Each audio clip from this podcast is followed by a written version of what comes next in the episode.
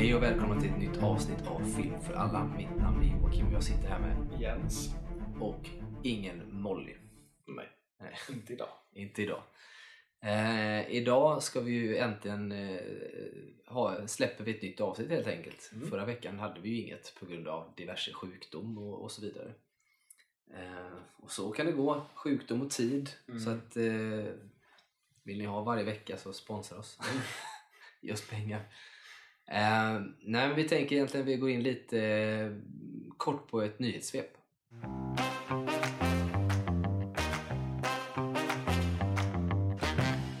Och nyhetssvepet eh, den här gången har lite, lite tema kan man säga. Mm. Eh, för ett tag sedan så pratade vi om eh, Justin Roiland som då skapat Rick and Morty som då har blivit, han blivit sparkad därifrån och sådär för att han då påstås ha misshandlat sin dåvarande flickvän eller fru eller vad det nu var.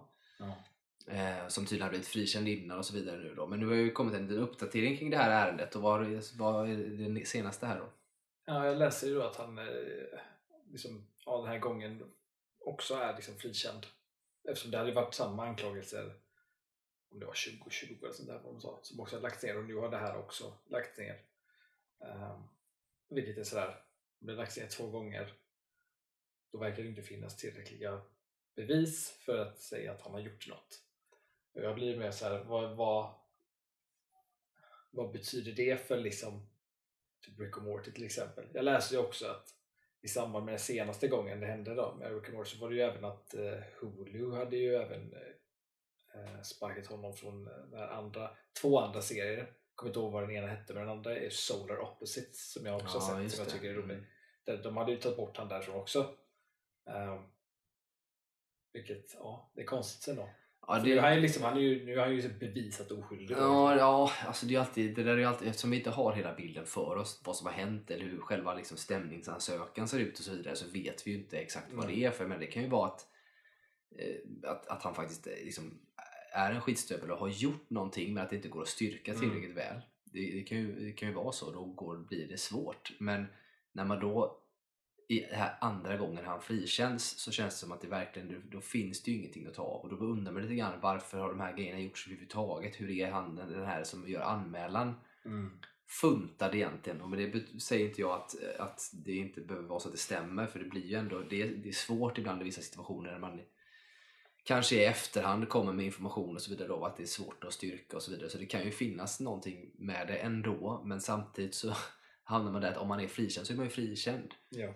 Eh, och det blir lite intressant ändå i ett läge där han ändå har fått sparken för så mycket. Så att egentligen borde, kan man ju tycka att han borde göra en anmälan själv då. Ja. Alltså ett, ett skadeståndsanspråk på något sätt då. För Ja. att men det är ganska, tänker jag, det är väldigt mycket pengar. mycket pengar beroende på hur, när han har fått sparken därifrån. För att även, även om det är USA som har sina liksom, juridiska system så, så tänker man ändå att det någonstans kanske är svårt att sparka någon rakt av.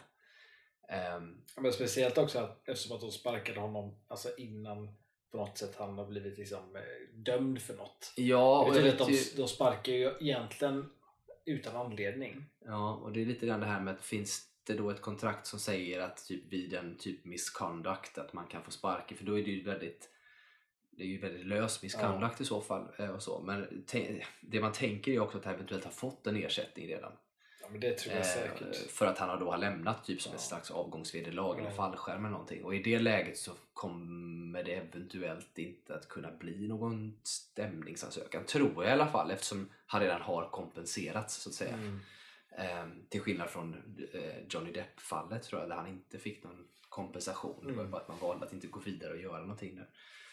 Ehm, så vi får väl se. Det är ju hur som helst, eftersom man inte har hela bilden för sig. Det kan ju fortfarande vara en strulig situation dem emellan som inte alls är bra. Det är ju hemskt för båda. Sen, eller så är han en skitstövel och då är det hemskt för henne. Ja. Men det kan ju också vara så att om hon då eh, har till stor del fabricerat och hittat på, då är det ju fruktansvärt för honom Mm. eh, i detta då. För att I dagens värld, och man kan ju prata mycket om det positiva med, med, med allting som skett efter metoo-rörelsen och allt detta, men det finns ju också en oerhörd känslighet idag. Eh, Ja. Vilket innebär att du ganska snabbt eh, kan förstöra en människas liksom, liv i princip bara genom en anklagelse. Ja. Och på det sättet så är det ju nästan då värre. Nu vet jag inte om det här, för det här gick väl aldrig till rättegång? Eller?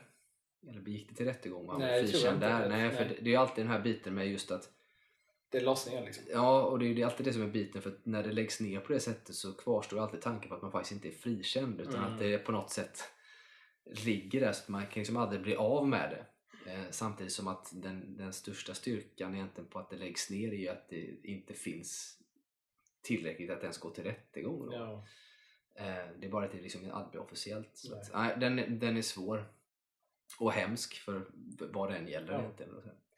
Men men, vi får väl se om det hörs ytterligare någonting framöver kring det. Ja. Jag tänker mig att han ändå har tjänat ganska mycket pengar och har en del pengar så att han, han kanske lever gott ändå.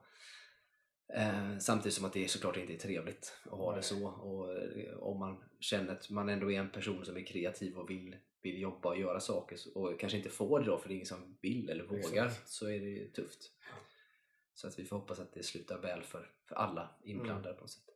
Men på samma tema har vi ju en ytterligare då situation Mm. med skådisen Jonathan Majors, eh, mest, numera mest känd som Kang då, Ja. eh, The Conqueror i eh, Marvel och Nu Ant-Man. är det, det är Marvels tur att ha massa skriverier om skådespelare istället för Ja. DCs. Precis, så att, eh, vad är det som har hänt med Jonathan Majors här nu då? Alltså jag fattade det som att han hade blivit polisanmäld av...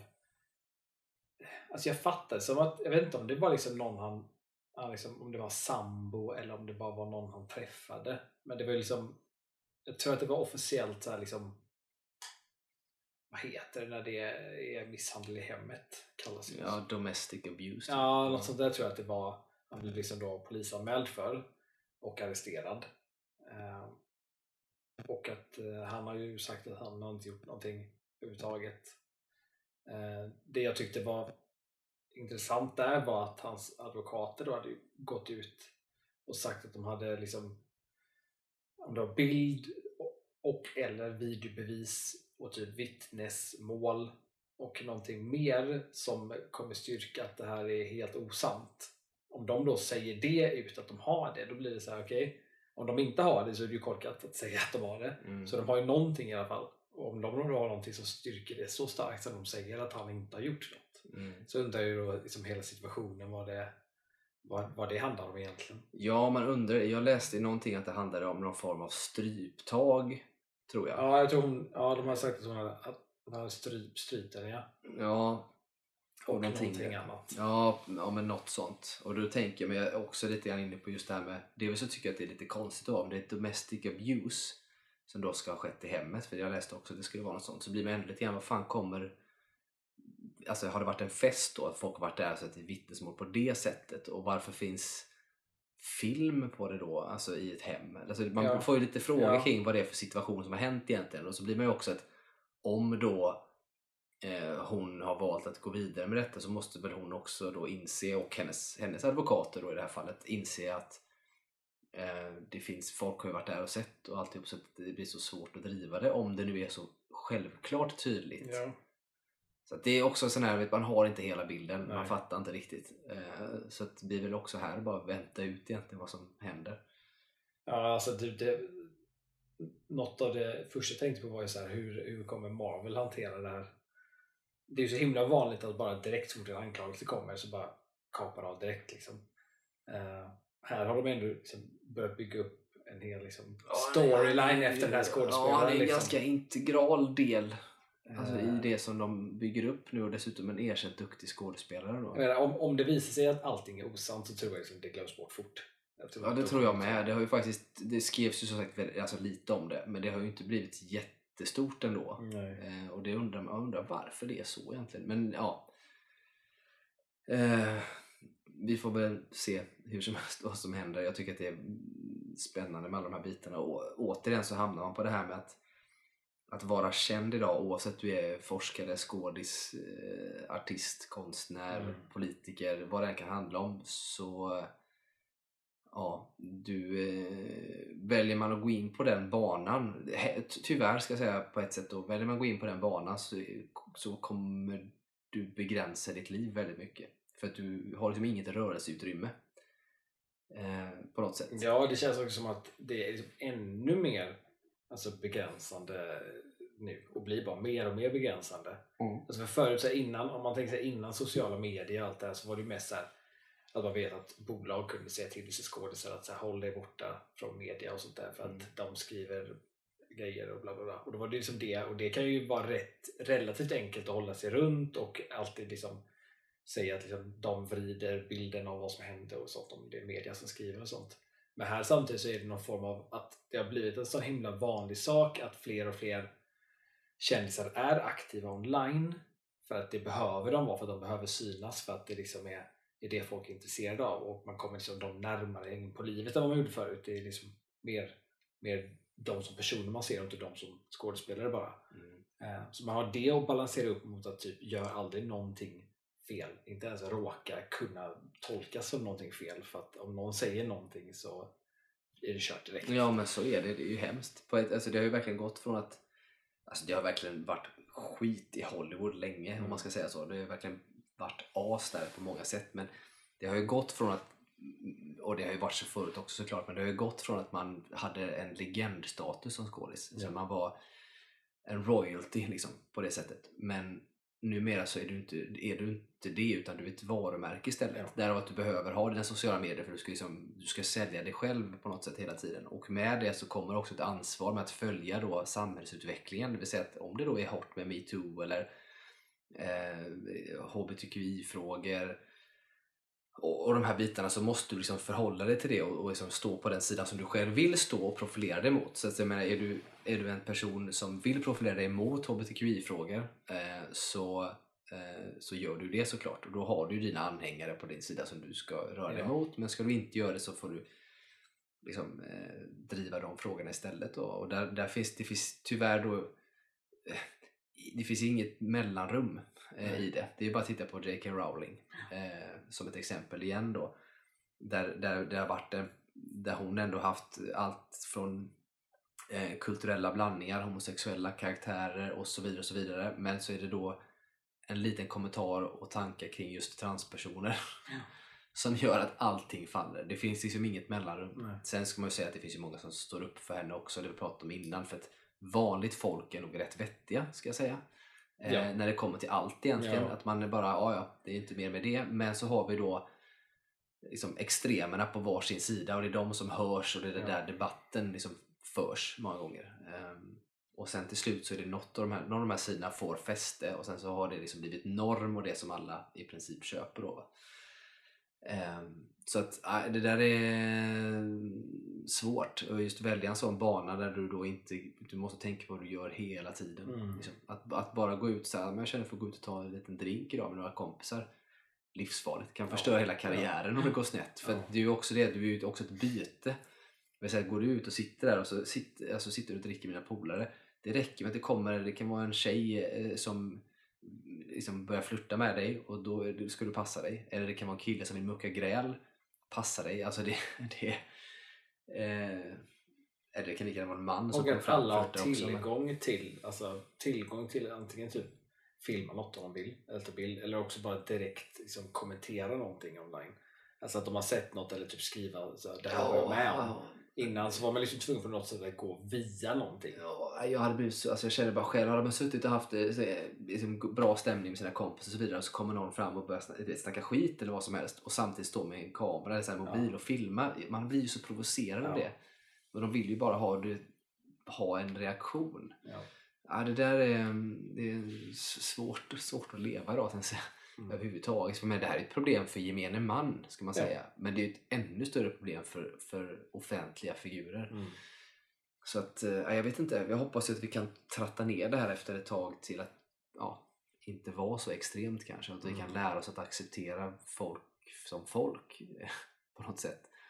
Och folk gör misstag och man behöver inte alltid döma ut människor för det. För att, sen så är det klart att folk behöver lära sig kanske en läxa och så vidare då, vissa. Eh, men jag tror fortfarande att man ska förlåta mer än straffa på något sätt också. Då. Det tycker jag ju, så här, det, är det som är så skevt att vi, vissa accepteras ju när de eh, liksom har gjort någonting dumt och säger förlåt så accepteras ju vissa och vissa inte. Men jag tycker att en som, ett exempel jag tänker på som jag tycker han hanterade väldigt bra men det är också så här, han, han liksom hamnade i det så här precis på något sätt ett perfekt läge för att typ komma undan, man säger.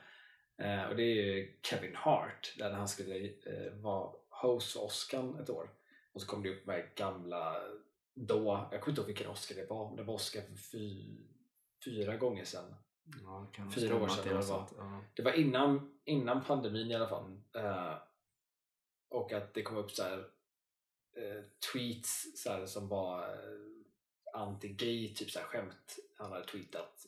Då var det typ sju år sedan när det hade skrivits tror jag. När, ja, så det är typ 11 år sedan Ja, något där idag. Eh, och så var det ju så här att, att, eh, att han hade ju då gått ut och sagt typ att ja, jag var i stort sett jag var dum i huvudet då. Eh, och jag har lärt mig mer sedan dess. Och vi fattar att det är fel, det är inte vad jag står för idag.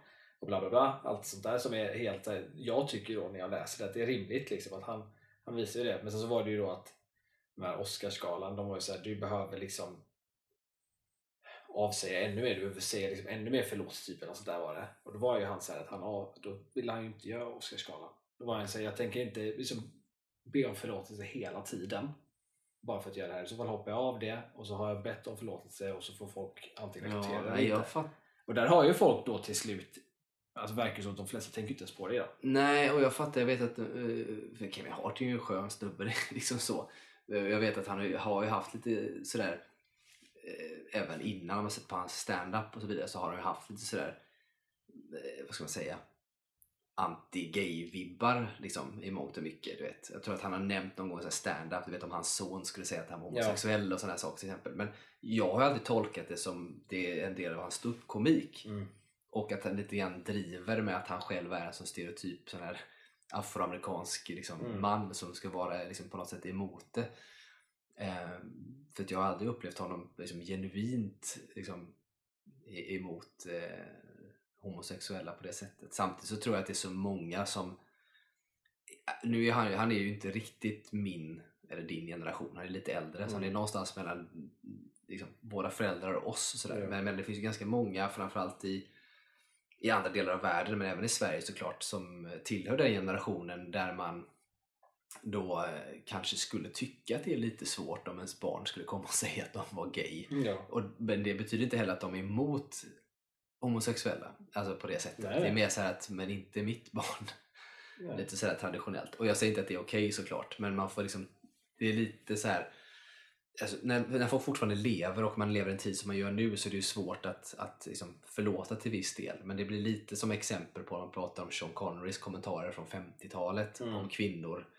Och att man skulle cancella honom nu då. Nu är han död, men det blir liksom, ja, Man är ju inte, man är inte samma person längre.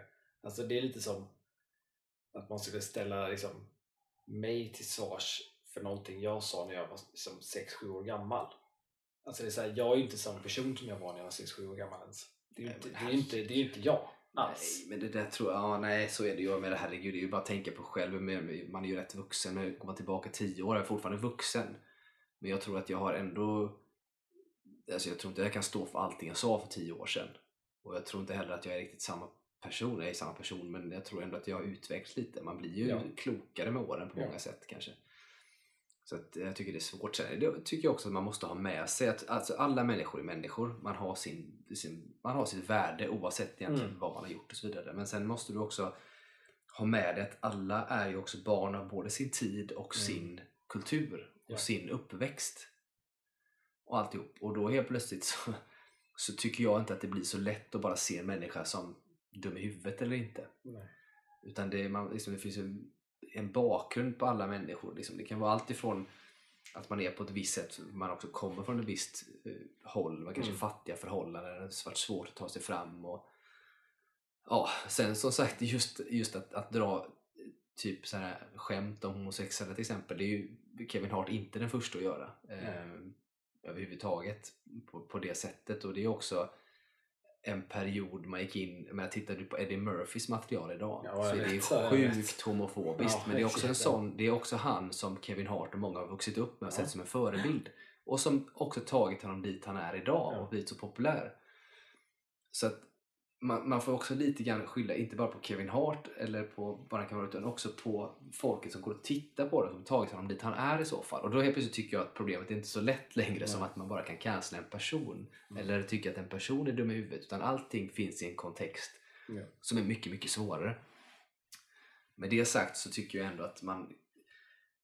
Synd att man inte kan vara, liksom, ha den här rörelsefriheten som eh, kändis, men också med det sagt att man vissa allmänna grundläggande saker idag, alltså, och det här är ju självklart för, för dig och mig och kanske för många i Sverige, men med vi, vår växel, vi, vi, vi vill ju bara leva med det. Alla får vara precis som de är, det ska Mm. inte vara ett problem. Ehm, och att vi någonstans där behöver bara finna oss i det. Vi kan inte trycka på andra våra åsikter eller tankar hela tiden utan liksom, låt folk vara som de är. Liksom. Man, man, som sexualiteten och så vidare. Sen så ska ju folk inte vara som de är alltid kanske om man är typ antidemokrat och vill Mm. trycka ner andra. Där går ju kanske en gräns då Ja. eh, egentligen på ett sätt. Men så länge man har liksom en åsikt. Jag har ju inget emot att folk eh, är anti, ja, jag vet inte, eh, vad ska man säga, antisemiter eller anti-gay eller anti egentligen så länge de inte gör någonting av det så att säga. Att sitta på sin kammare och tycka det, det kan de väl få göra liksom. Det är tankefrihet. Alltså det, det tycker jag väl är okej. Men det blir ja, precis. Så länge det inte går ut över någon annan. men när det börjar påverka andra då, för jag menar, man kan ju inte heller tvinga folk om man tycker att det är fel att vara homosexuell, ja men fine, då får du vara dum i huvudet. Mm. Det är din rättighet att Ja. vara dum i huvudet. Men, men om den personen sen börjar liksom gå ut och skjuter homosexuella för Ja. den sakens skull, då är det fel. Eller att man försöker få andra att liksom dra med på det här, då blir det fel. Mm.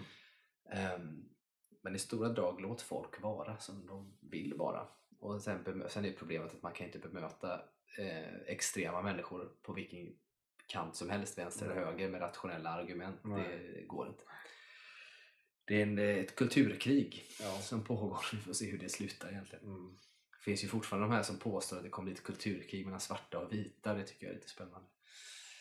Ehm, jag har svårt att se det själv. Jag, jag, jag skulle gå med på de svarta sidorna, Ja. tror jag. Generellt, för att vita har ställt till med så mycket i Ja. världen redan. Så att jag kan se mig som förrädare då. ja. Eh, avhoppare.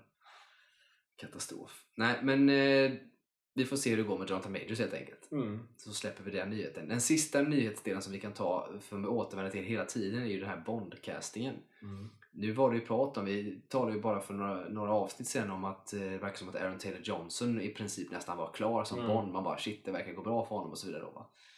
Nu har det då dykt upp eh, igen att det inte alls var klart eller självklart på något sätt och att Henry Cavill trots allt fortfarande är in the mix Mm.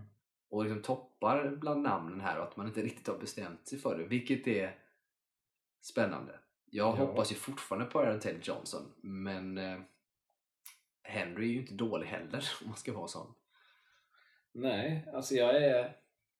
Alltså hade, jag inte hör, hade jag inte hört den här liksom, idén av Aaron Taylor Johnson så hade jag bara kör Henry Cavill. Men eh, nu lutar jag nog lite mer åt att det hade varit mer intressant med Aaron Taylor Johnson.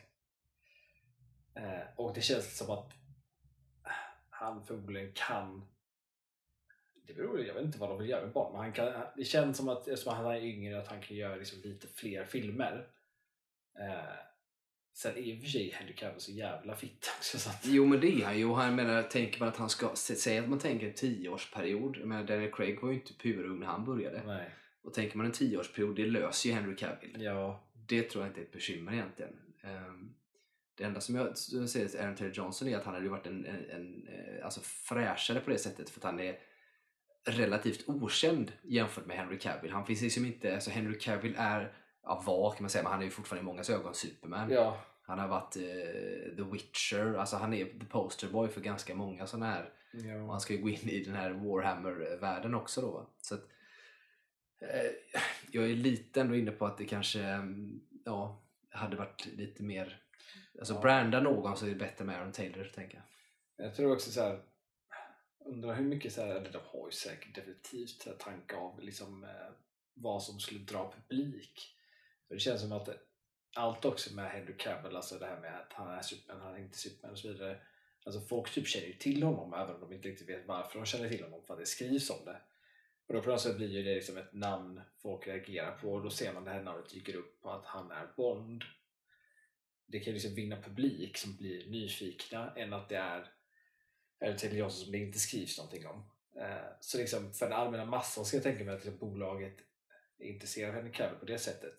Eh, Däremot mer som så här jag, jag som bara publik själv vill liksom se någon som bara jag kan låta sig smälta in i rollen på något sätt.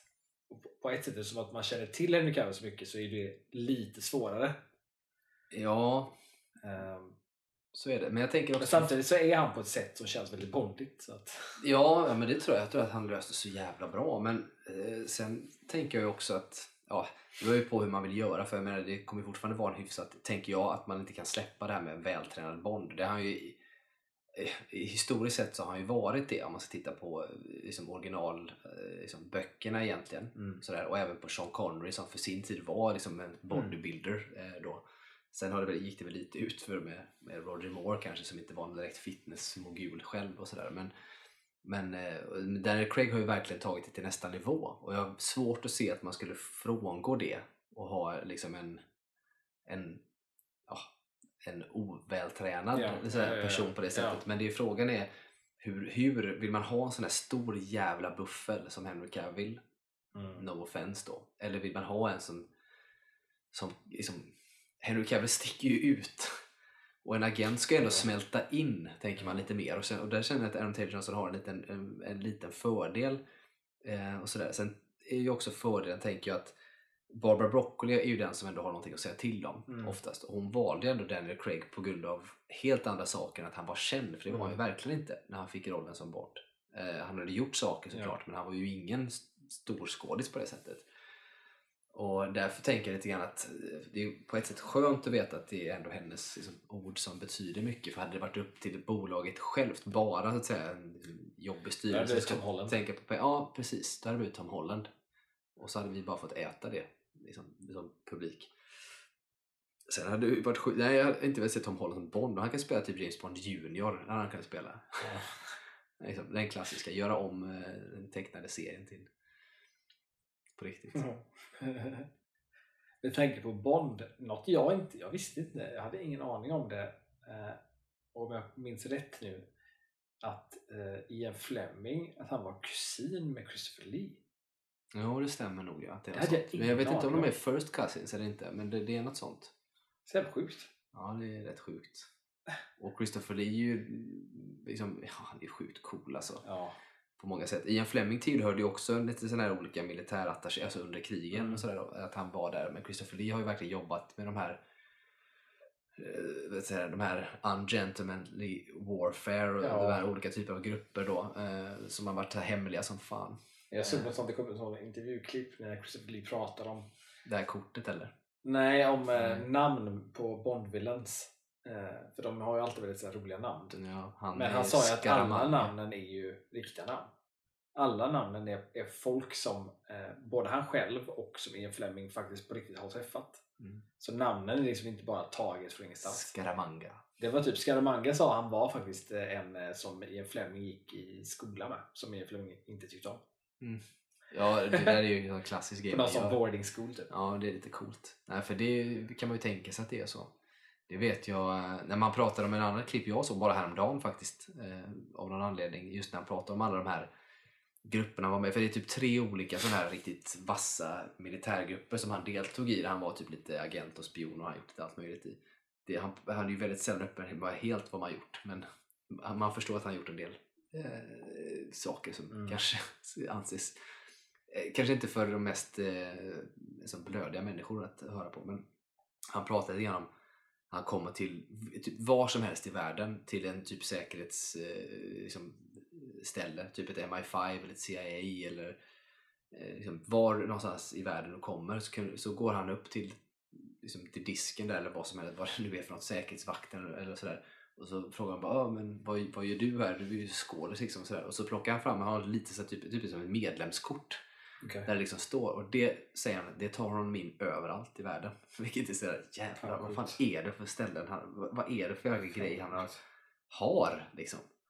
Det där är så oerhört fascinerande. Det är ju synd, alltså det är synd Alltså att han säga. Han var ju så jävla gammal. är så fascinerande. Han är en sjukt cool person. Alltså att person. han har allt det där och sen så liksom bestämde han sig för att liksom vara skådis som yrke. Mm. Och att han just också är skådespelare så att han är. För någonting som jag tycker är så fascinerande med hans, hans så som han alltid förklarar hur han valde projekt var ju liksom att om, om rollen betydde någonting för berättelsen Mm. oavsett hur liksom stor eller liten den var, hade det en betydelse och oavsett om filmen var typ, alltså manuset var speciellt bra eller inte. Alltså var det en roll som var betydande för storyn, då tackar han ja. Mm. Vilket gör ju också att han har gjort så jävla mycket film och mycket film som liksom räknas som B-film. Men det är så fascinerande. Mm. Ja, han är jävligt cool snubbe på många sätt alltså. Det får man ändå säga. Jag tycker att De han får göra en är- film om honom, en biopic.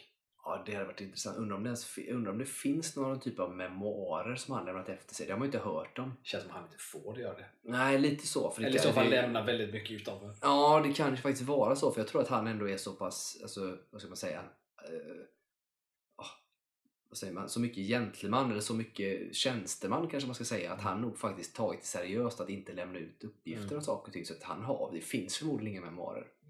Men man hade ju gärna velat ha mer. Och det Mm. kanske finns du vet, fa- familj eller någonting runt omkring som skulle kunna plocka ihop någonting. Men vi kommer inte få se alla delar. Men det hade varit väldigt intressant om man hade lyckats plocka ihop det där. Men typ en, en biopic på hans liv hade ju verkligen så här kunnat vidga ut sig och varit ascool egentligen. Alltså se så här, eh, liksom under andra ja. världskriget och så får man Gud. se hans filmkarriär och filmer han gjort och så här behind the scenes och grejer. Alltså det hade ju varit Ja, fan mycket. Ja, det blir som Att han levde så jävla länge också. Ja, det blir som en verklighetens Forrest Gump typ. Ja. Alltså, förutom att han inte är efterbliven Ja. då. Men alltså, ja, det hade varit eh, riktigt häftigt att se. Eh, så. Men det att han just valde det, han, han gjorde, har den karriären, den bakgrunden och då kusinen då, Mia Fleming som också har varit med i olika sammanhang under krig och lite sådana häftiga grejer. Eh, inte för att det är häftigt med krig i och för sig, men just de bitarna. Eh, och sen då att han var typ den enda i Sagan om ringen-casten som hade träffat tolken. Ja, det är också sjukt. Och det är också så här, han har inte träffat tolken i egenskap av att typ Typ, åh jag vill träffa tolken eller att de har träffats på någon film eller bo, alltså så, utan han träffade dem på puben någonstans tror jag. Ja. Så här, bara rätt random. Nej, jag hade lätt kunnat säga en biopic. Har vi någon där ute som eh, funderar på att göra en, en, en biopic eh, eller en, en, liksom en sån typ av film så skickar vi med detta Ja. som ett önskemål. Ja. Tänker jag. Eh, vi vet ju att Steven Spielberg brukar lyssna av ibland. Så Exakt. att han kan ta på sig det. Tänker jag. Nej, men vi släpper det. Vi får se vad som blir med Bond helt enkelt. Eh, det blir väl aldrig någon ordning på det, Mm. men vi märker. Då så, vi hoppar över lite grann till det vi ska prata om idag. Och idag ska vi prata om eh, lite allt möjligt egentligen. Eh, prata lite grann om vad vi har sett eh, Ja. och vad vi tycker är bra just nu. Eh, vi ska också prata lite kort sen tänker jag, det kanske kort och kort, men vi ska prata lite grann om Oscars eh, vin, vinnarna också. Lite grann, för att, Mm. Eh, Vi har ju ändå pratat om vilka vi trodde skulle vinna. Ja, precis. Och vi har ju ja, haft rätt på ganska många ändå, får jag ändå säga. Alltså just när det gäller typ bästa film och bästa skådis och, och supporting actress och actor så har jag nog sett typ 85-90% av filmerna tror jag. Mm, ja, nej, men vi, som sagt, vi hade ju i alla fall rätt på ganska många där. Vilket var lite roligt. Eh, Everything Everywhere All At Once var ju inget, inget som var så förvånande e- egentligen. Samma sak med The Whale då, alltså som Mm. vann i bästa manliga eh, huvudroll, heter det va? Ja.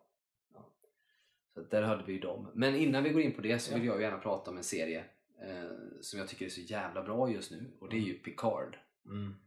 Eh, Picard för er som inte känner till det är ju alltså Star Trek, eh, det är Star Trek, inte Star Wars, Star Trek eh, och utspelar sig och det är Jean-Luc Picard det handlar om och han är ju då eh, han var ju med i Star Trek The Next Generation först. Som gick slutet av 80-talet och in på 90-talet. Mm, precis, det tänker man inte på. Den är, den är rätt gammal och där, den, den utgår från det. Sen så är det karaktärer från andra Star Trek som också hoppat in och är med Ja, i den här Picard. och även helt nya. Och även helt nya. Men det handlar helt enkelt om att han är då i princip en pensionerad admiral eller Ja. commander eller vad han nu kallas. Och det finns då, nu är vi inne på säsong 3. Eh, jag tyckte säsong 1 var rätt bra, säsong 2 var okej men hade sina svaga stunder. Men säsong 3 här nu har ju varit i princip svinbra Ja. vartenda avsnitt. Ja. Eh, otroligt bra ska jag säga. Och till och med ja. jag som har så svårt för number one, alltså spelade Jonathan Frakes, William Riker. eh, William Riker som han heter i, i serien. Eh, till och med jag som har haft svårt för honom så jävla länge har börjat vända. För jag tycker att han eh, gör det bra. Faktiskt.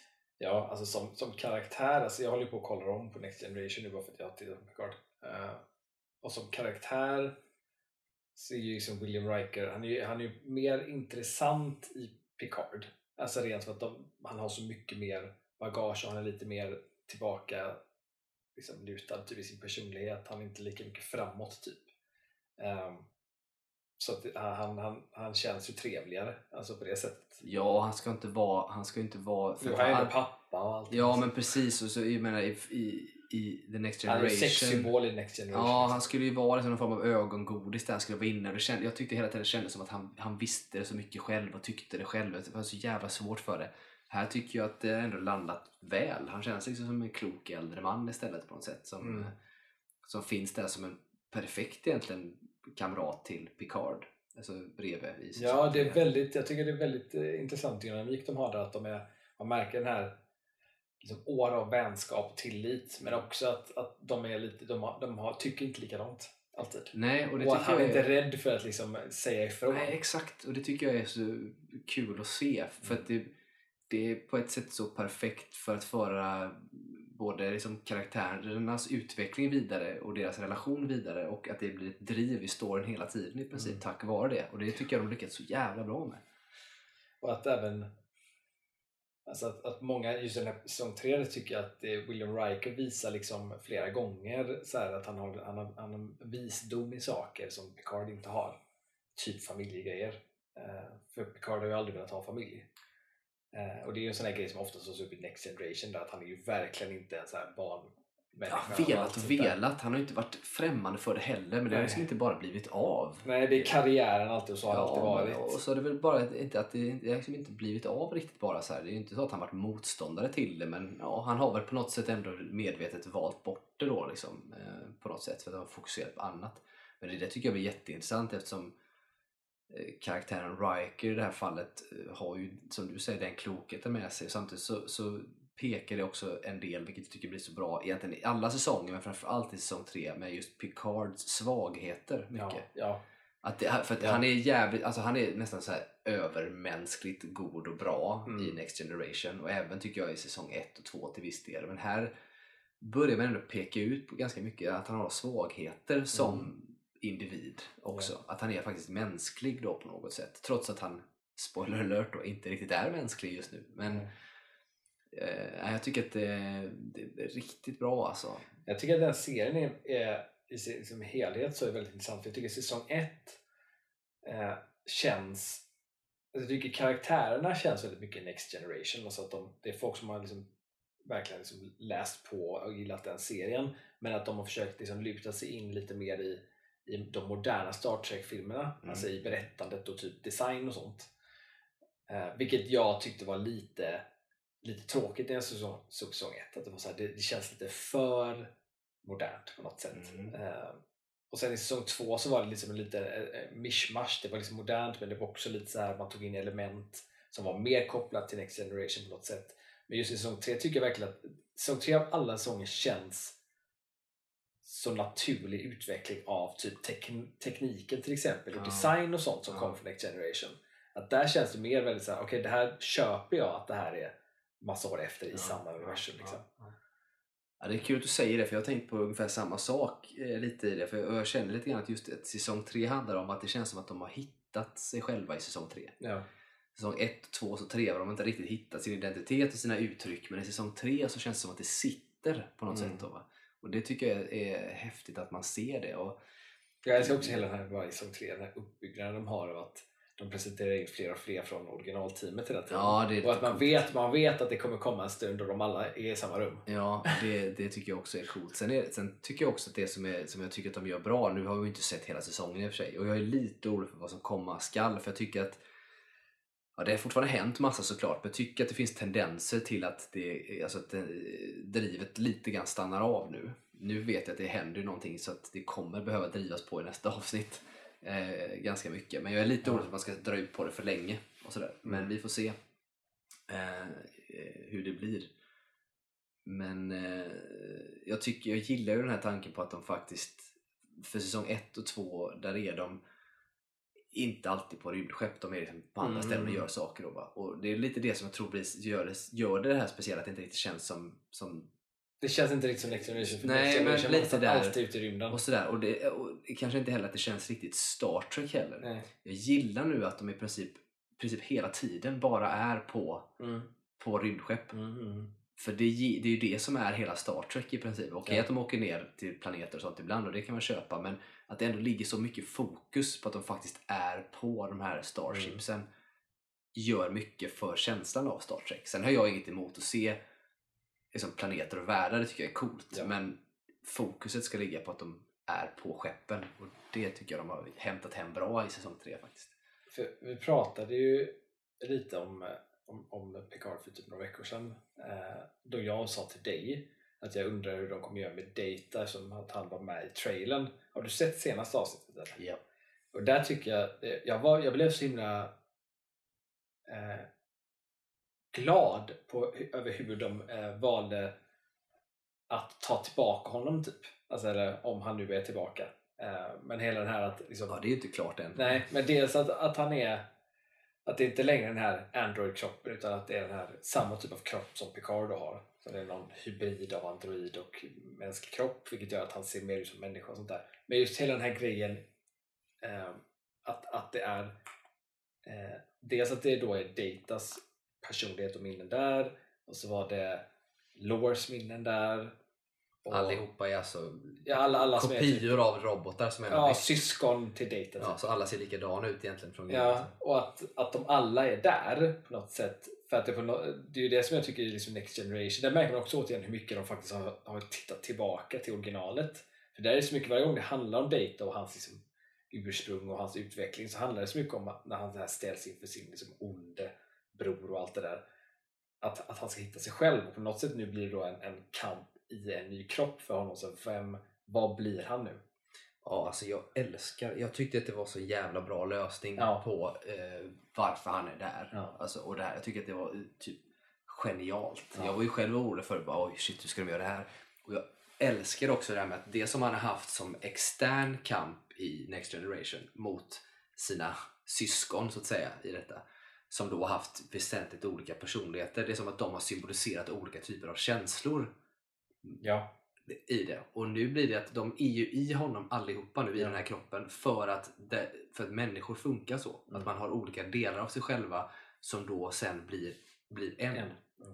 Och det är det som jag tänker med att hans resa är nu då att alla de här ska liksom ropa huvudet och sen liksom blandas ihop till att bli en vilket innebär att han kommer bli mer och mer mänsklig hela Mm. tiden i sina beteenden. Att han kommer helt plötsligt när han då känner, om man ska tänka så här, när han då känner hat säger vi, då är det lore Ja, som, som är hans liksom, input därifrån och, och de här bitarna. Så att, och, nej, jag tycker att du vet, man får nästan rysningar och tänker Ja. på det för det är så skickligt tänkt Ja. och smart tänkt. Ja. Jag blev så jävla nöjd Och med att man liksom på något sätt, det, så tycker, det, det tycker den här som har gjort så bra hela tiden, att den hela tiden sätter upp hinder. Mm. Och bara att de presenterar data på det sättet skapar liksom ett hinder för honom och för alla andra som de hela tiden sa det behöver de ta sig förbi konstant och att det alltid är sådana hinder hela tiden. Det tycker jag är jätteintressant för att det blir så lätt, speciellt alltså om man då tittar tillbaka på Next Generation och sådana här typer av tv-serier där man hade så många avsnitt. Där är det så mycket att man skulle egentligen ett avsnitt ska gå från punkt A till punkt B. Och att liksom, vi vet vad som kommer hända och vi vet att de klarar sig och vi vet liksom, det kommer hända. Liksom. Det, det liksom är som på rullande band hela tiden. Eh, och att man kan liksom inte sätta in för mycket hinder för att man har, hade bara 40 minuter på sig eh, för avsnitt för man hade inte samma typ av så här helhetstänk heller på de serierna. Det är inte så att det som händer i avsnitt 1 har en poäng i sista avsnittet. Liksom. Nu är det ju så här i Picard, där är det ändå en struktur som det är modernt idag, där att ha en struktur över en serie, att liksom en, en säsong handlar om i en berättelse. Ja, men det finns ju ett endgame Ja. liksom, på något sätt. Ja, nej, men så är det. Eh, Jag tycker ju bara, alltså man ska vara så för att, ha med när man tar med tillbaka sådana här karaktärer som varit med så är ju det, det är ju fanservice mycket. För att det är ju för fansen man gör det, de ska vara med och jag tycker inte att det är konstigt när man gör sådär för det är det, är ju det man vill. Det är ju Ja. för att jag älskade karaktärer och så vidare. Men det var ju alltid sån här grej att Data är ju en sån här man hade han är ju svår eftersom Data är ju en robot och ska inte åldras. Exakt. Men skådisen åldras. Ja. Så att det är så här, hur fan löser man det bra? Och Utan massa miljontals med pengar. Ja men precis. Och så var det ändå så här, jag tycker ändå att nu var han ju med, alltså skådisen och sånt där och lite grann i, i säsong ett. Eh, Ja. Och det kan man väl köpa det var så, men det var ändå så att folk har ändå väntat på att den, alltså, att den riktiga dejten Ja, ska, säga, ska komma Ja. på något sätt och sådär. Men tänk mig, det är jävligt svårt att få med det och tänkte att ja, men det kanske, man kanske ska släppa den tanken då, så att det inte går att lösa. Och sen, sen gör de det Mm. och dessutom så jävla bra. Ja, det, är, så- det är så sjukt bra att de gör det. Ja, för det är ju verkligen, alltså Data är en kanske den mest omtyckta karaktären Ja. i, av alla Star Trek-karaktärer som finns. Mm. Och då är det till och med kanske mer än Spock liksom, som Mm. brukar vara en generellt sett omtyckt eh, karaktär. Ehm, så att det kändes som ett måste att få med honom. Men de har ju inte heller gjort det så att det känns krystat. Nej. Lite i säsong ett kan jag tycka att det kändes som att det var lite krystat kanske. Ehm, men det var också för att de ville få tillbaka de här originalskådisarna och så skrev de liksom in, de visste inte hur de skulle göra mer än en säsong och så blev det Ja, liksom att de exakt. försökte få in alla på ett bräde på något sätt. Så det är lite mer krystat där men sen nu tycker jag inte alls det känns så. Det känns bara sjukt bra att komma in på det sättet. Ja. Och att det dessutom är så alltså, Jag blir så förvånad över att ja, men de, liksom, Data dyker upp där men att Data dessutom har en koppling till det verkliga hotet. ja, exakt. Som, det- som varit ja. så här, från, från första avsnittet så har allting handlat om att det är ett hot som finns som de inte riktigt vet om. Ja. Och han har en koppling, eller då han, han hon, det, vad det nu är, har en koppling till, till det som de Ja. står inför. Och det blev också så här, bara, fan vad coolt att de ändå lyckades inte bara ta in det på ett bra sätt men också göra den till en, en stor och väsentlig del av hela storyn och lösningen kanske. Ja. Det är det jag tyckte eh, jag, jag tycker det är så lite så här metakul nästan med säsong 3 egentligen för att om man då tittar tillbaka till Next Generation så är det alltid att det är den här gruppen av, av liksom folk på Enterprise som vi alltid följer och på något sätt så blir det ju att det är så här, de är ju toppteam av alla team och att det är de, de löser alla situationer. Det är alltid de som hamnar i situationer för att det är alltid det. Nu är det ju såklart i det universumet är det ju inte alltid så men det är ju det vi ser. Eh, på något sätt tycker jag i den här säsongen av Picard så har de även då, när de alltid har fått in någon så har det nästan alltid varit då att, att oj, det verkar- på något sätt är alla kopplade till det här på ett eller annat sätt och blir kopplade till det. Så att på något sätt är det som att det är menat att de här alltid, de här finns alltid där för att det är bara de som kan rädda oss på något sätt. Mm. Fastän att de inte är tillsammans så kommer de vara tillsammans till slut Mm. och lösa det. Mm. Eh, Så det är sån metagrej tycker jag som jag, jag tycker bara är rolig att se. För de pratar ju också om karaktärer runt omkring som vi inte har sett. De nämner typ Admiral Janeway och sådär. Och då, du vet, man tänker på, och, så, du vet, och till och med i det här läget där typ hela Starfleet är compromised så kan man inte lita Ja. på någon. Men man blir ändå så här, det hade varit coolt att få se Admiral Janeway också. Vem vet? Ja men det är precis det som är grejen. Bara, bara, bara, du vet, bara få se Ja. I den liksom, situationen då. Det har ju nämnts flera sådana här namn som dyker upp ibland. Jag, jag tycker att de gör det så jävla bra. Sen är det ju en karaktär som, som jag liksom ha- han stör mig, han blir bättre och bättre men han stör ju mig. Men han stör på ett bra sätt för att det han gör är att han påpekar felen som eh, finns. För att det är så lätt göra han kaptenen för, Jag vet precis vad du menar. för att det är liksom är, för man märker ju att Picard han, han är ju så väldigt han, han, han tvekar inte på sina beslut när han tar beslut. Han anser ju, det han anser är rätt beslut är självklart för honom. Och att på något sätt så har ju de liksom de ser sina segrar som Enterprise liksom. Eh, och inte vad som har hänt som är fel och vad, eh, liksom uppoffringar alltid. Och jag älskar att han är där som karaktär för att peka ut hur de har gjort saker dåligt också. Att Mm. allt de har gjort har inte varit bra. Nej, nej, jag håller helt med. Jag tycker att det är en uppfriskande karaktär ha. Och jag blev så jävla glad, det kommer också vara en, spoiler, men jag blev så nöjd med eh, Han förstår ju också att man kan, måste gå in och göra saker ibland. Ja. Men sen så är det att Picard framförallt ska jag säga, han har ju, känner, han har ju lite grann också vuxit in i att allt han har gjort har han blivit så stor för. Folk Mm. älskar honom för det. Även om han har liksom gått emot Starfleets regler och så vidare så har han ändå gjort saker och han har blivit liksom legend på grund Mm. av det. Men det är också, och visst han kan ifrågasätta vissa saker han har gjort och så vidare. Men det finns ändå sån här outgrundligt ego hos honom Mm. och en narcissism ändå visar att han hela tiden vill ta de här besluten och att han har typ tolkningsföreträde på vad Starfleet egentligen Mm. vill och alla de här bitarna då. Va? Och gör det som han alltid anser vara rätt. Och här tycker jag att det är så bra när vi har den här kaptenen som påpekar att det de gör faktiskt inte är rätt enligt Mm. regler och, och lagar och stadgar som finns. Och så sjukt uppfriskande när han ändå har varit med och hjälpt dem, den här kaptenen, Ja. och, och styrt upp. Och det som, nu har det liksom löst sig lite grann under en kort stund. Och eh, det då ska komma så här, backup Starfleet till dem för att hjälpa vidare. Och att i det läget också säga till dem att de får göra sig beredda på att få sina stories straight. Mm. För att de kommer lämnas över till, liksom, inte court martial, men de kommer liksom lämnas över för Ja. att de har gjort fel helt enkelt. Och jag tycker det var så, här, så jävla bra. För de, han ska ju inte bara vara så här att ah, ni hade rätt och jag var Ja, dum, exakt, utan det var- exakt den typen av karaktär finns ju liksom med i Next Generation i massa säsonger där. Att det alltid dyker upp, det är någon berättelse med att det är någon som säger emot och så slutar det alltid med att de inser att, de, att Picard har rätt. Liksom. Ja, och så köper Men här, här gör de inte så. Utan här visar man istället att, att hans point of view är också rätt. Mm. Och jag älskar bakgrunden till honom, varför hans liksom avsky mot Picard med hela Borg-grejen där. Jag tyckte det var så jävla nice att ge den, liksom, att det där fick han sin start ifrån, liksom, hur han ser på det hela. Hans, han upplevde, hans första liksom, upplevelse av Picard var inte egentligen då Picard, men Nej, det är ju inte så Borg- positivt. versionen Han av har ju honom. en ganska traumatisk Ja, upplevelse där jag kan man tyckte det var jävligt, det var jävligt coolt. Ja, jag tycker att han är, det är typ en av mina favoritkaraktärer den här säsongen. Sen tycker jag att många karaktärer är bra i och för sig, Ja. men han är faktiskt en av de som jag tycker är så uppfriskande att ha med. Ehm, sen så vet man ju som sagt inte, det finns ju möjligheter att göra spin-offs på nya karaktärer, typ Jack Crusher. ehm, Ja. Som finns till exempel. Skulle kunna vara en sån man kan liksom fortsätta göra någon typ av spin-off på. eh, där man också då kan ta in de här karaktärerna som finns runt omkring. Alltså det, han känns ju som en sån där typisk, här bygger vi upp en karaktär för potential av att eh, få sin egen grej typ. Ja, verkligen får man säga. Nej, han är också sån som man är nyfiken på vad fan det är med honom. Han känns, han känns ju som på något sätt, alltså eftersom att han är Picards son, men så som han är, så känns det som att man har typ mixat Picard och Kirk.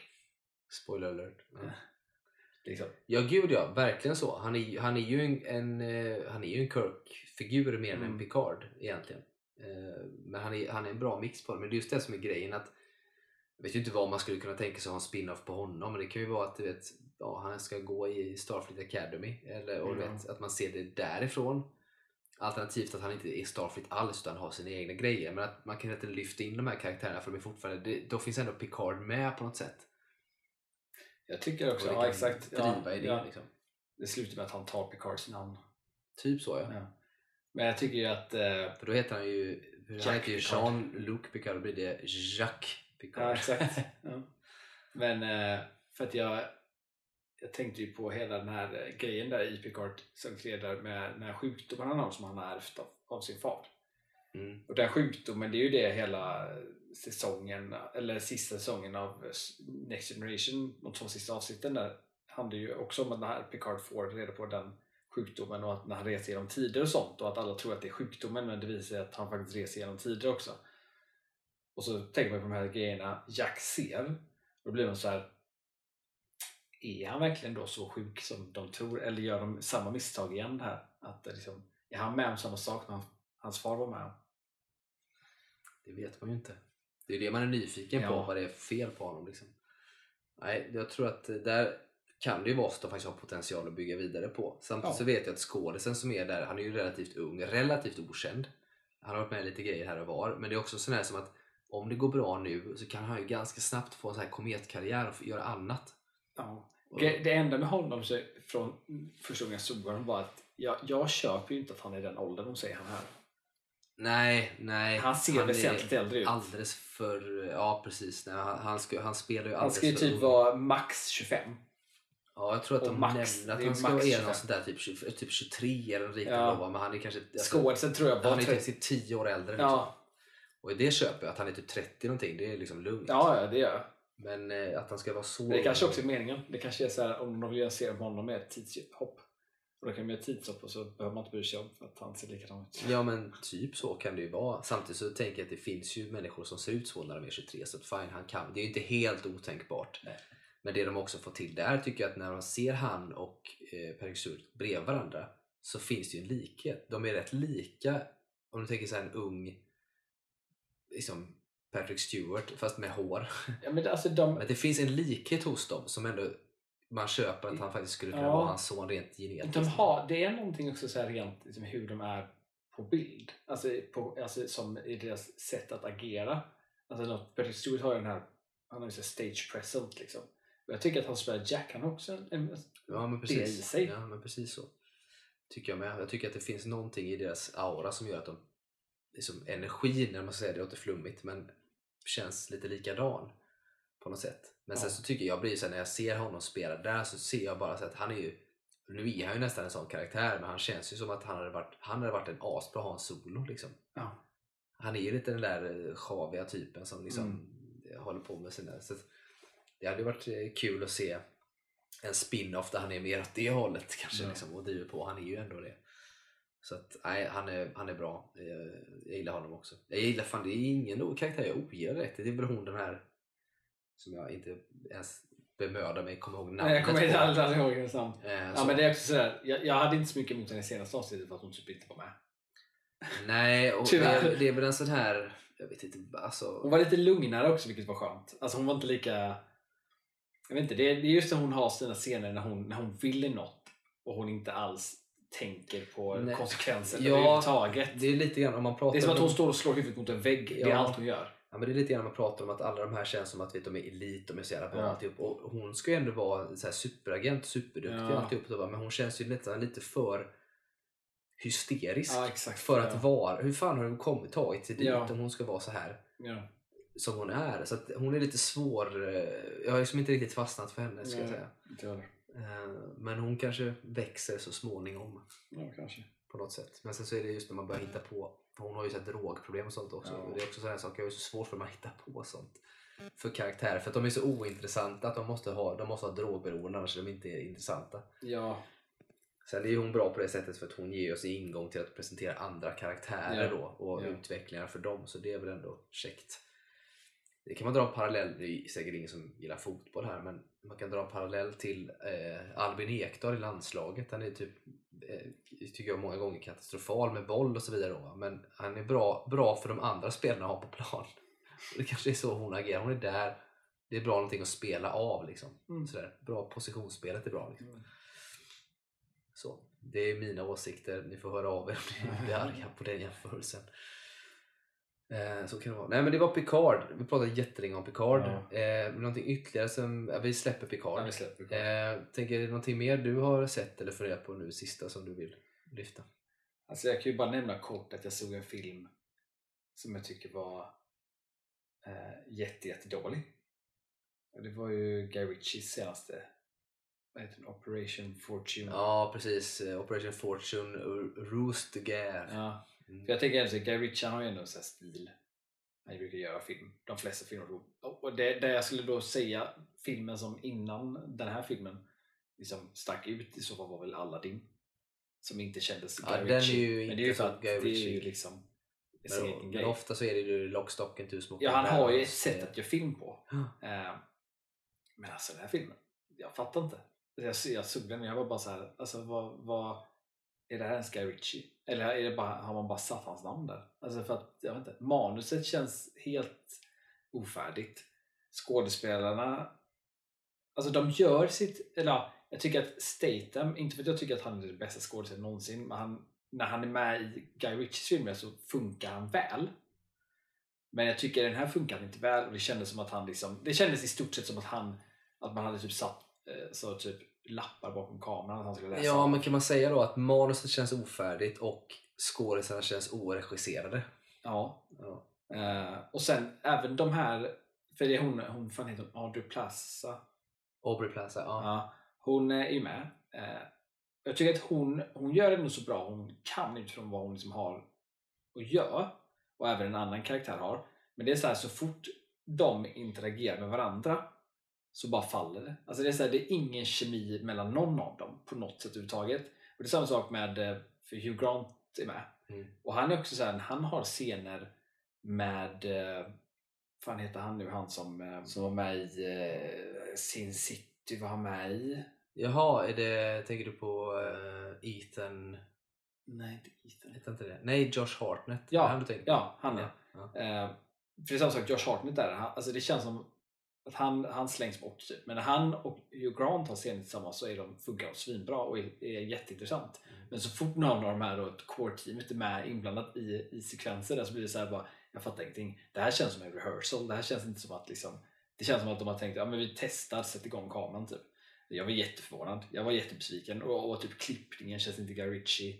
Alltså ingenting känns som att det är en film han har tagit på allvar. Och då blir jag också så här, vem, vart i det här ledet, alltså vart ens godkändes det att den här filmen skulle göras? Alltså jag blir så här, Det är någonstans så undrar man ju om det finns någon sån här eh, du vet, klausul som säger att vi måste göra en film på det här, annars förlorar Ja, men vi exakt. rättigheterna. Ja, vi måste ja. få ut den nu, det är en Ja. vecka kvar. ja, Och så drar nästan på. så känns det alltså. Ja, det är synd. Men jag måste säga att Josh Hartnett är ju faktiskt en jävligt underskattad skådis. Ja, det är han. Det, är det, som är, Eh, det var så synd att han inte Ja, var... för att han, han valde ju faktiskt själv att gå ifrån Ja, skådespelet eh, av ja, mentala hälsoskäl Mm. i princip och, och göra annat och så vidare. Han märkte ju själv att det blev liksom för mycket fokus på honom och så vidare. Och det är all respekt till det. Eh, men det är en oerhört underskattad skådis som jag hoppas kan få lite revival på senare år nu då, liksom landat lite för han är grymt duktig faktiskt. Eh, Är det Homicide Detective den filmen heter? Han, ja, han kanske- spelar med Harrison Ford. Ja, det kan det När heta. båda är poliser. Ja, det kanske den heter. För den är ju den är bra.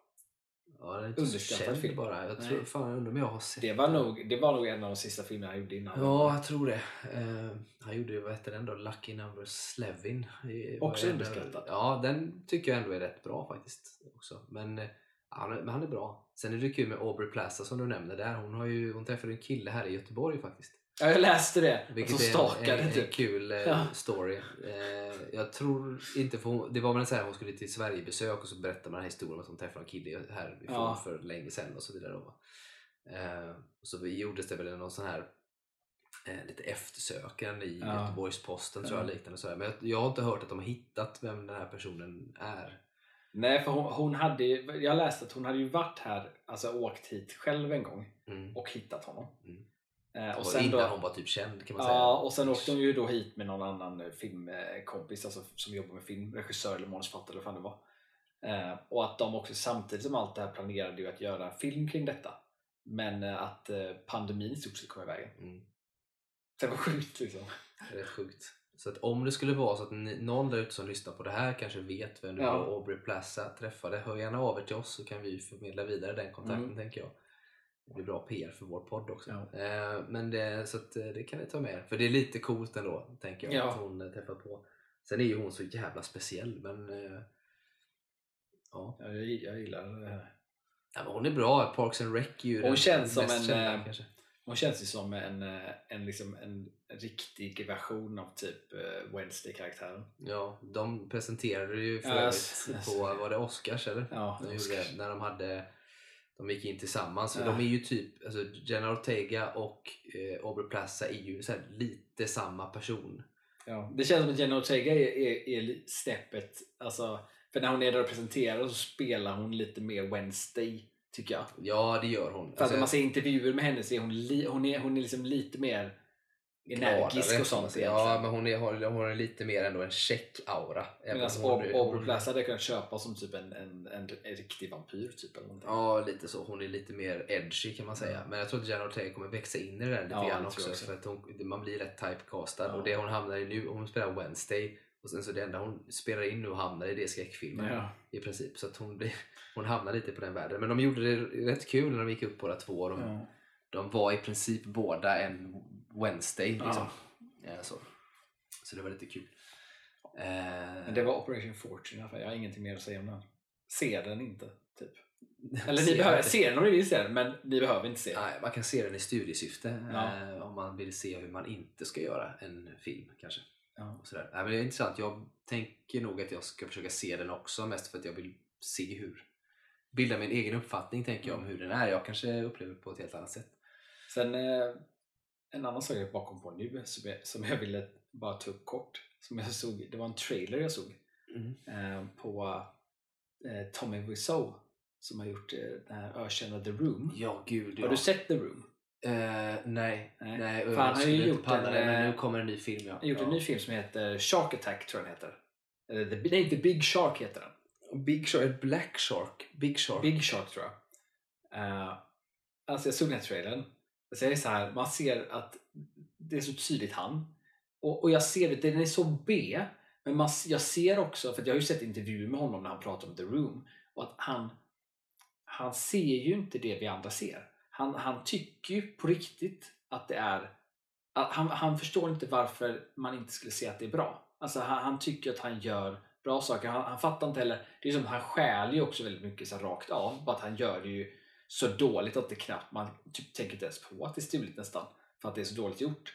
Men han tänker ju att gör jag, gör jag som andra stora regissörer gör så betyder det att jag också blir stor. Det är ju typ så hans mentalitet är. Så nu gör han ju då The Big Shark, vilket är hajen liksom. Fast hajen och typ Sharknado. Alltså det är typ den liksom B-stuket på det men det verkar vara liksom ja, jag vet inte hur, man ser effekter i den. Effekterna är ju så här, det är så här premiereffekter man gjorde typ 2005. Alltså den typen av liksom, stil på det. Ja, Men vad fan har han för... Vem, han, han sitter ju inte och gör effekterna själv. Ja, säg inte det. Ja, men det, det tror jag ändå att han gör. Jag tänker, vad, vad är det för... men jag tror att han- han- uttrycket, han men vad är det för stolpskott men han tar ju in folk förmodligen. Det måste ju ha folk kunnat träffat på någon sån här... Ja, men det är så. Så- improv-grej han har gått jag tror så- till och med att det är folk, han, han arbetar med folk som faktiskt är rätt duktiga tror jag. Det är bara att han nöjer sig. Om de gör en första, alltså tänk dig att de gör en previs-version av det. Och så tycker han att det är bra. Och det räcker, jag behöver inte betala för mer. Nej, fast- Du behöver inte lägga mer tid på det här för Ja, det här nej. blir bra nog. Nej, Det är ungefär så jag tror han tänker. Ja. Men det bästa av allt med den trailern, det är att säga att trailern är två minuter lång. Mm. Filmdelen av det är slut typ efter en, en och en halv.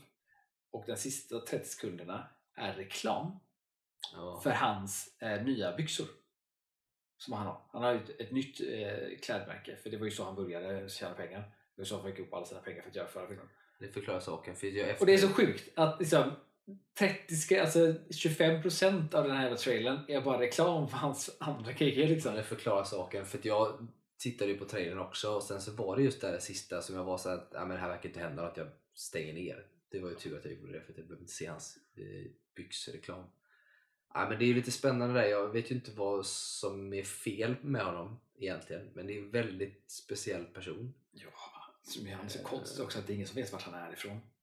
Han har ju sagt olika ställen han är ifrån. Ja, det, är, alltså, det är väldigt, Och hur han tjänat pengarna egentligen Nej, det är en och- väldigt märklig människa får man säga. Och just, alltså, och egentligen, jag har inte sett The Room, men jag kommer kanske se The Big Shark. Just för, eh, för sakens skull, kan säga. För att eh, det gör mig ändå lite nyfiken. Men på, även på riktigt, att han ens skulle komma med en film gjorde mig så här, Ja. när det stod först Tommy Wise, jag tänkte men inte han, inte det han? Och så var det ju han. Det går ju inte att missta det när man ser trailern. Det är Tommy Ja. Wiseau som gör Han har ju en stil i alla fall. Ja, det får man ändå säga. Alltså, man får ändå ge honom att det är en tydlig stil. Precis på samma sätt som man kan se att någonting Steven Spielberg har gjort. Eller, eh, eller eh, Hans stil är, Fincher. hans eller vad som stil helst. är good enough. Good enough for me, typ. Ja, jag blir så fascinerad om det är så han tänker. Att det liksom inte ska gå åt, om man tänker ekonomiskt att det ska gå åt pengar. Eller om han bara är så här. Ja men ta fram någonting och så har någon gjort typ som en previs eller eh, ja, någonting och så har han tänkt ja men fan schysst. Vi, det, För det vi, som vi är- kör på det och de bara men vad menar du? Nej men det blir bra så. För det som inte, jag vet inte om du såg så här, sista, sista klippet där i trailern är ju den här hajen som dyker ut bakom dem på gatan, vilket jag inte riktigt fattar hur det funkar. Men grejen är att Det är det, därför man vill sjuka, se det. Jag vet, fan, men det sjukaste av allt är att man ser, alltså det finns ändå en viss liksom potential i det. För att man ser att eh, de måste ha använt sig av liksom, antingen att de är, är liksom på, på location eller är på en set eller någonting och har faktiskt på något sätt fått tag på vatten och sånt där. Eller på något sätt för vatteneffekterna, om de, det ser ut som de springer i vatten. Så de har någon form av liksom vatten de använt sig av. Sen ser det också ut som de har lite vatteneffekter av slag och vatteneffekterna ser ändå rätt okej ut. Mm. Sen är det liksom komposeringen av hajen i bilden som helt plötsligt bara pajar. Då blir man så att Alltså bara att låt dem arbeta, liksom, ge dem några veckor till på det där så att liksom det shotet ändå ser Men bra vet, ut. vet vi när, när den har premiär? I år tror jag. Ja, Snart. när? Alltså, snart, snart. Tänker mest om det är så att de har slängt ut en trailer för fort så det kanske ska fixas lite efter. Men, Det tror jag inte. Nej, det, risken är ju det. Nej, jag, blev så, jag fattar inte heller riktigt det där när hajen attackerar. För det, i princip så upplever jag att hajen hoppar ur asfalten. Ja. Eller Ja, men det fattar, Eller- det ser, jag tycker det ser ut som att den typ kan simma på land. Alltså att det är typ ja, men med något den. sånt. Ja, men det är typ som att det är en spökhaj som Ja. liksom, den har liksom, kan göra allt möjligt. Eller Det kanske får förklarat då Ja. i filmen. Eller så får man inte det, vilket är kanske ännu bättre. Ja. Nej, hur fan, det är- spännande. Eh, Jag ska inte gå så långt som att geniförklara honom. Eh, Men man vet ju aldrig. Det kanske blir något. Jag tänker att han, han, han är egentligen en sådär sinnessjukt duktig skådespelare. Typ som... Jag tänker att egentligen allting är ett spel. Ja, men lite grann som när, när man gjorde den här, när Joaquin, eh, Phoenix gick in och gjorde den här eh, om, om sig själv, när han Mm. spelade sig själv i typ ett år. Mm. Liksom. Och alla bara, fan vad konstig han är. Och så, och så visar det sig att det är en film. Ja. Jag tänker att det här kanske är ett sånt projekt han håller på. Och så Hela livet. först ske, ja, och ganska lång tid att han kommer ut liksom, Ja. Som den här. Och gör han det, då kommer han ju på riktigt att bli geniförklarad. Ja. Eh, just nu så är jag egentligen bara beredd att dumförklara eh, i det. Men ja, vi får väl se. Nej, den, den får vi se fram emot. Mm. Tänker jag. Sen har jag som uppdrag nu tänkt att jag ska se angående B-film. Nu är det inte B-film i och för sig, men jag har uppdrag att se Cocaine Bear eh, snart. Mm, den ska jag också försöka se. Eh, och se hur den är. Den verkar ju åtminstone rolig. Ja, det är ändå rätt vettiga skådisar och sådär. Sen så finns ju alltid en risk att den kanske känns, alltså, att den kanske inte är vare sig Mm. rolig eller tillräckligt eh, fylld med action ändå. Så Mm. det, men vi får se, den ska jag också se. Bra, vi går in lite grann på det sista. Vi har pratat om Oscars lite grann redan. Mm. Eh, jag tänker att vi, är det någonting extra vi vill lyfta upp där? Det, det mesta vi sa stämde ju. Eh, just med de här filmerna. Everything Everywhere All At Once tog ju hem eh, det som vi tänkte att den skulle ta hem. Både bästa manliga biroll, bästa kvinnliga huvudroll. Den tog väl hem bästa kvinnliga biroll också tror jag. Ja, det tyckte, jag, det tyckte jag var så himla ehm, alltså intressant att hon vann alltså, i typ ett helhetsperspektiv. Uh, egentligen också, alltså hela den filmen när jag tänker efter på det egentligen, som jag inte tänkt så mycket på förut. Men för Jamie Lee Curtis, hon är ju verkligen en genreskådespelare. Mm. Eh, och det är ju sällan de liksom blir liksom erkända i Hollywood. Alltså på det sättet. Så att på något sätt det var, det var väldigt fint att hon vann pris. Och att vann så pass liksom stort pris. Eh, för att den filmen i sig är ju också en genrefilm. Vilket också är rätt ovanligt. Alltså Ja, gud ja. att de vinner. Så är det. Samtidigt sen så är det lite grann det som jag alltid tänker överhuvudtaget. För jag, menar, jag tycker inte att filmen är, är dålig i sig. Jag, jag, alltså verkligen inte. Jag tycker den är svinbra. Jag tycker, men många av de filmerna som var där är svinbra. Eh, och jag hade kanske kunnat tänka mig, alltså om jag hade fått välja själv så att säga, hade nog kanske satt, satt en annan vinnare på både film och eh, kvinnlig biroll tror jag. Men det känns ju lite grann som att lite grann tack vare Ki Kwan som då vann bästa manliga biroll. Han har ju blivit så omtyckt eh, och fått den här, liksom, kommit igen. Det, är den här hela Asian community grejen. Mm.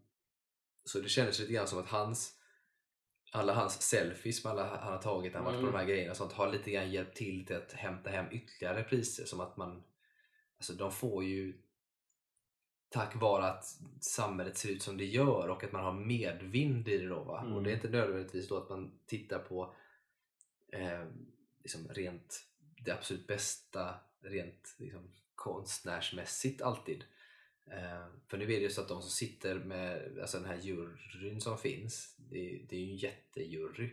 Ja, det är mängder av eh, filmarbetare och filmskapare. Precis, och jag tror jag kommer inte ihåg hur många de sa, för jag hörde på, en, eh, på radio när jag pratade med en av svensk som sitter där, som inte kommer ihåg vad han heter, men det är en ganska känd svensk regissör. Som liksom, han har gjort lite små grejer men bara av att man har blivit nominerad Ja. någon gång så Ja. får man då en inbjudan till Ja. att sitta med. Eh, och han själv hade ju röstat bästa film på, han sa ju inte det rakt ut för han var, jag vet inte varför säger jag inte så här, men han eh, sa ju då, det var ju efter galan, men han sa ju då att förklarade lite grann så man fattade att han hade röstat på The Fablemans då. Eh, och, men det, det, är ju då i och med att det är så många människor runt omkring och människor är människor och man är känslomässig så klart att då, kanske, då lägger man ju röster på det. Och där menar att det avgör då den demokratiska rösten och då är det precis som i politiska val mm. att beroende på hur samhället ser ut och vart vindarna bär så kommer liksom det är också en sak jag vet med, med liksom hela den juryn som det har varit mycket kritik mot Oscarsgalan i flera år. Det är att en stor del av den juryn innan har ju varit eh, framförallt äldre generationer och väldigt mycket män. Ja, och vita. Ja, och vita, vilket gör att då, då har ju de sina favoritfilmer och vad de tycker saker och vad de, vad de anser är bra film. liksom. Um, och det förklarar ju varför man ofta så länge skämtat i så många år om så här, ja, men den här filmen är en självklar Oscarvinnare och att man nästan i förhand alltid kan liksom se Jag tycker ändå det här året var det ändå filmer som jag ändå tyckte att jag är inte 100% säker på vilka som vinner. Vissa år tidigare har jag varit såhär, det är inte en chans att den här filmen inte vinner. Nej, precis så är det. Men det tror jag också är på grund av att de har, för de gjorde ju mycket ändringar i juryn. Alltså de, jag tror att de, dels att de gjorde den, att de tog in fler ja. Eh, och sänkte lite kriterierna mm. kring det. Eh, och att de eh, liksom la fokus på att få in yngre filmskapare och från olika etniciteter och sådär och bakgrunder. Uh, vilket är bra för då får man ju en helhet, då får man en helhet både vad folk tycker och tänker. Och... Nej, men precis, och det här gjordes ju, det var ju framförallt eh, Black Lives Matter, det var inte så länge sedan Nej, man gjorde det. Sedan. Eh, utan det var ju när det blev aktuellt som man började ifrågasätta och prata om det. För att jag tror att det gick från, jag kan inte exakta siffror, men jag tror att det gick från så här 2 eller 4 tusen juryfolk Alltså det är ändå rätt många. Ja. Men det gick från det till, undrar om det inte är uppe på så här 9000 liknande då. Mm. Så de har fyllt ut den ganska mycket och dessutom de med både liksom, folk från olika nationaliteter och etniciteter och allt möjligt. Då. Så det har ju verkligen fått helt annan betydelse där i kan man säga. Och det får man ändå säga att det är, det är bra för att det som, som man pratar om, eller som den här killen jag lyssnar på pratar om, den här regissören, att i och med att man gjorde den här förändringen och det har man ju märkt de senaste åren också för att en film som eh, Parasit till exempel ja. hade inte vunnit förr. Nej, den hade inte ens varit nominerad för förr kunde inte en utländsk film vara nominerad i, i bästa film. Nej, utan nu hamnade det istället då att den faktiskt eh, kunde gå in och dessutom vinna då. Ja.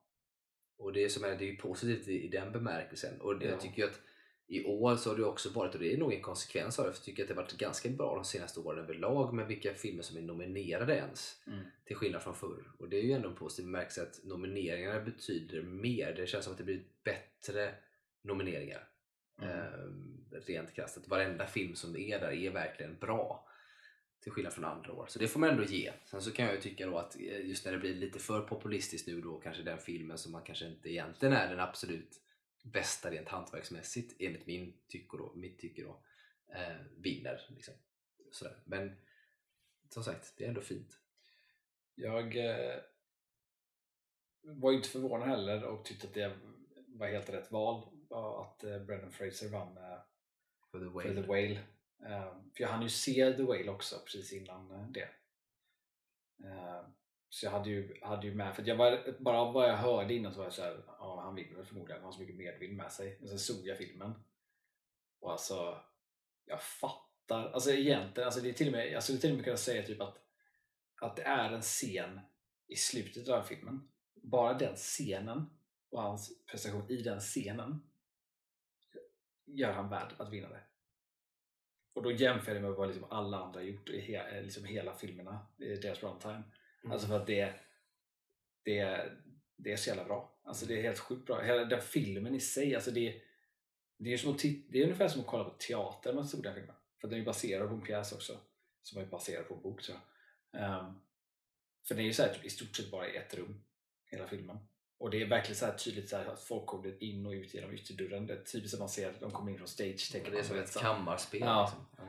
Ja. Um, men på något sätt, det känns på något sätt, det känns så himla det känns intimt på något sätt när man tittar på det när jag såg den filmen. Och eh, ja, jag vet inte, jag bara smälte in i det, för jag blev så här, efter ett tag så men han har ju så mycket makeup på sig men efter ett tag så var det bara så här, det var så att min hjärna programmerades om och typ jag fick för mig att han såg ut så.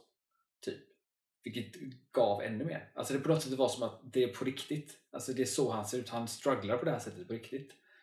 Uh, alltså, och, fy fan vad sjukt det var. Alltså jag var inte ens beredd, för jag var typ helt förstörd efter jag såg den filmen. Och jag var inte ens beredd på, och det är verkligen den sista scenen som, som är, det bygger upp och sen den sista scenen som tipping point. Så det bara väller över. Uh, helt sjukt. Ja, jag har inte Den var sett jävligt bra, alltså. Jag har inte sett den än och jag blir alltid så här, när det blir sån här film som delvis har jag sett fram emot den innan så hör jag dig säga det också så blir det så här, förväntningarna är så jävla höga så att jag vill, jag, vill inte se den just nu när jag själv har så höga förväntningar. Liksom. Jag måste typ vänta tills det blir så lite halvt oväntat att Ja, jag ska jag sätta på den. Typ, ja men den kan jag se. Då, då är det nog lagom. För just nu så... Ja, men jag var också, jag Våga. tänkte också så, för jag har läst de här stående ovationerna och allt det där och sånt.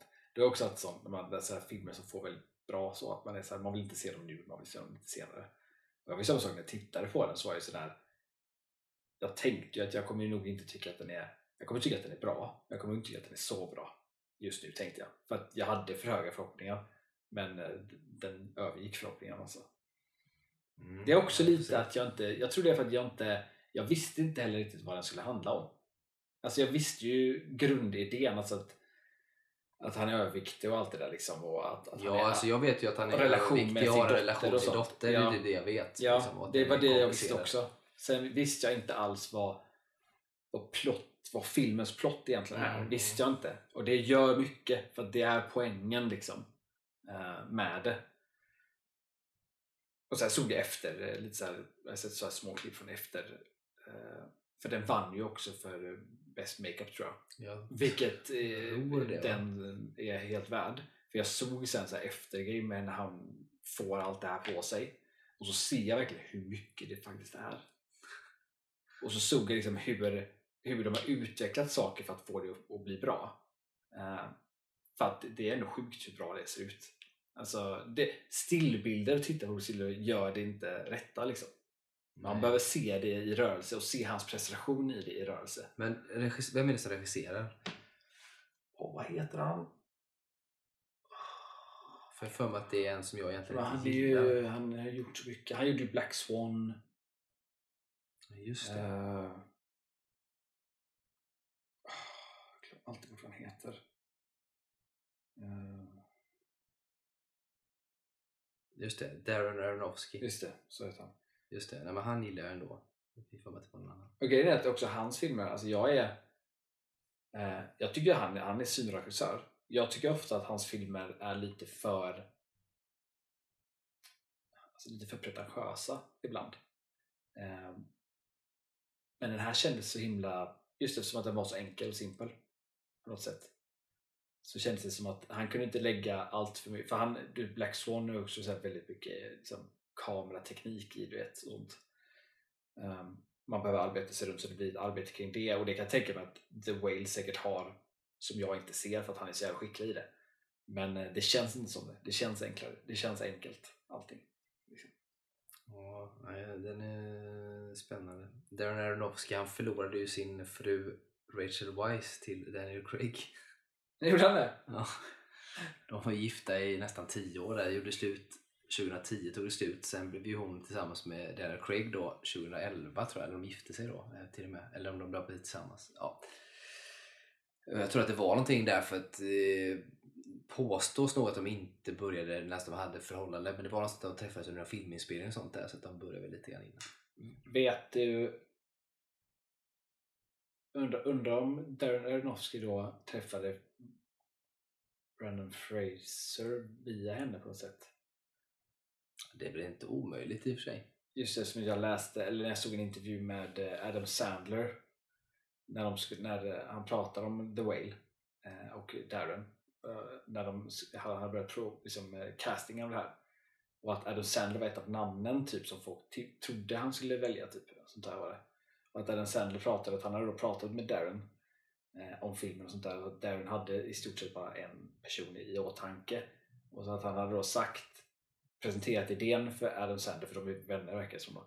Och så hade han sagt Brandon Frasers namn bara. Och då hade Adam Sandler direkt fattat. Typ, bara, jag fattar verkligen hur du tänker. Mm. Eh, Så det måste han ju på något sätt, om det är så självklart så känns det som att han behöver ha känt honom Ja, nästan. kanske. Men jag får att det fanns ett rykte som var att det fanns någon annan än Brendan Fraser som skulle haft den. Ja, det fanns det säkert. Eh, För att ofta, det var- men det var ett- det är var ett namn det till här för mig. namn. Som var sådär, som jag också i huvudet tänkte att det hade också kunnat bli bra. Men att det blev så jävla mycket bättre att det var just Brendan Fraser. Det känns som en sån sjukt bra upprättelse på något sätt. Ja. Ja, jag minns inte vem det var nu. Men så kan det vara. Ja men kul. The Whale, det är lite Oscars och lite allt möjligt. Nu har vi pratat jättelänge. Ja. Tänker mig att vi nöjer oss så för dagen. Ingen lek denna gången. Nej. Just för att vi pratat för länge. Ja. så att vi skippar det den här gången. Eh, så att, eh, ja. Vi nöjer oss med detta avsnitt helt enkelt. Så hörs vi förhoppningsvis igen då eh, nästa vecka. Ha det så fint så länge. Ha det bra.